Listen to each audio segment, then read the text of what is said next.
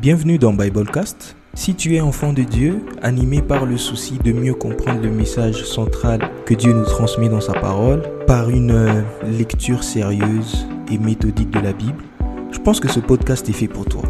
Je m'appelle Jonathan Mikombe et dans ce podcast, j'aborde des thématiques variées liées à la lecture, à la compréhension de la Bible, à la présentation de la Bible pour te donner les moyens de pouvoir mieux comprendre le message central que Dieu nous transmet par sa parole. C'est pourquoi je te donne rendez-vous tous les dimanches à 21h pour trouver des épisodes encore plus enrichissants, encore plus édifiants qui vont booster ta vie dans la parole de Dieu, qui vont t'amener à une nouvelle dimension de compréhension de la Bible, qui vont te permettre finalement de voir la Bible différemment.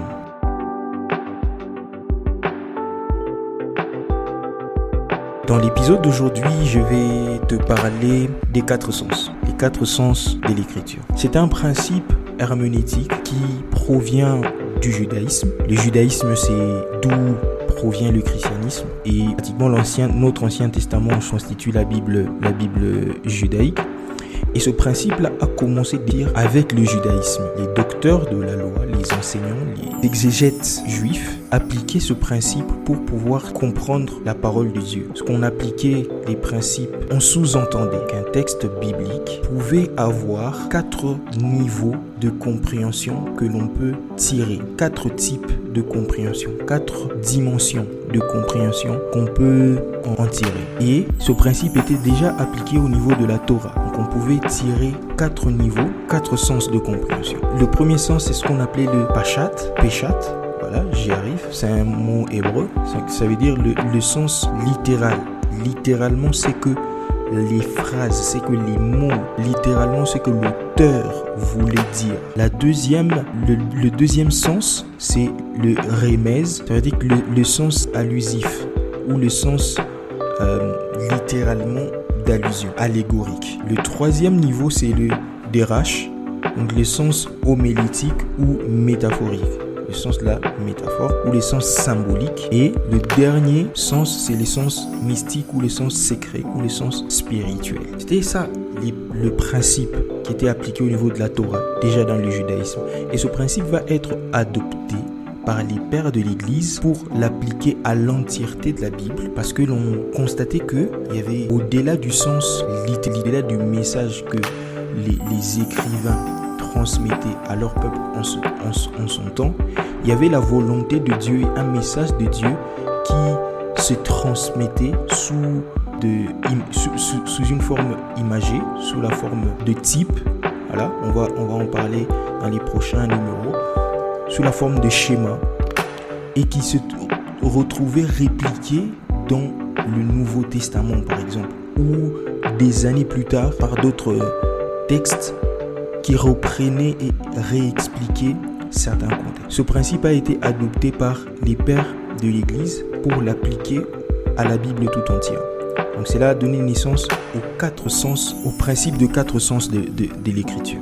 Donc le premier sens, c'est le, sens littéral. Et là, le premier sens. Le deuxième sens, c'est le sens symbolique ou allégorique. Le troisième sens, c'est le sens existentiel ou le sens moral, ou encore le sens tropologique. Le quatrième sens, c'est le sens anagogique ou le sens spirituel. sont là les quatre sens qu'un texte biblique peut avoir.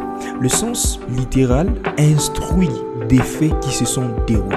Donc le sens littéral nous instruit des faits qui se sont déroulés.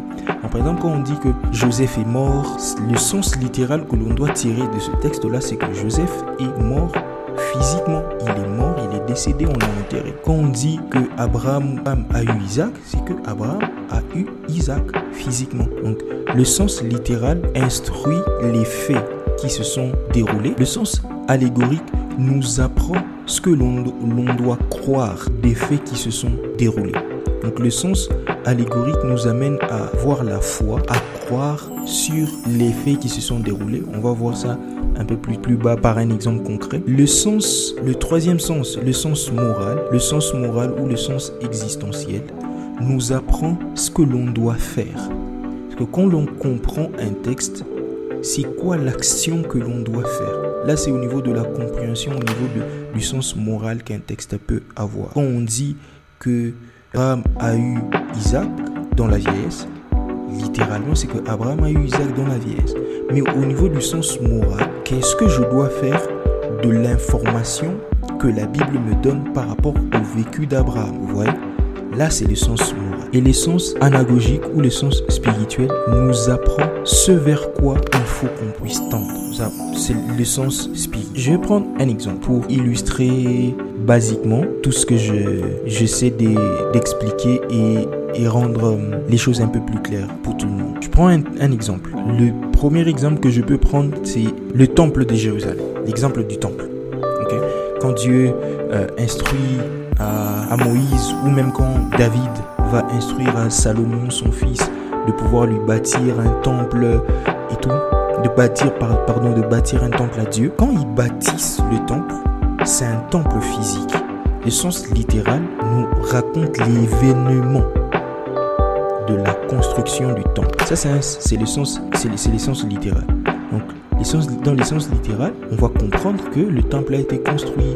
On a mobilisé tous les fonds qu'il fallait, on a mobilisé les matériels, on a acheté les, les, choses de bonne qualité, la matière qu'il a utilisée, il a utilisé telle matière, il a utilisé ceci, il a utilisé de l'or, il a utilisé le, le bois d'acacia, il a utilisé, il a utilisé ainsi de suite. Ça, c'est sur le plan littéral. C'est des matériaux qui ont été utilisés. Le deuxième niveau, maintenant, de compréhension de ce, texte-là de construction, c'est le sens qui doit nous, le sens allégorique qui doit nous amener à croire. Voyez, c'est que le temple est en dehors du temple mosaïque qui est bâti sur le modèle que Dieu a donné à Moïse. Le sens allégorique, c'est que ce temple-là typifie le temple de Christ, qui est le corps de Christ qui est l'Église. Ça, c'est l'essence allégorique du temple de Jérusalem. Le sens allégorique, c'est celui-là, qui typifie le corps de Christ, le temple de Christ.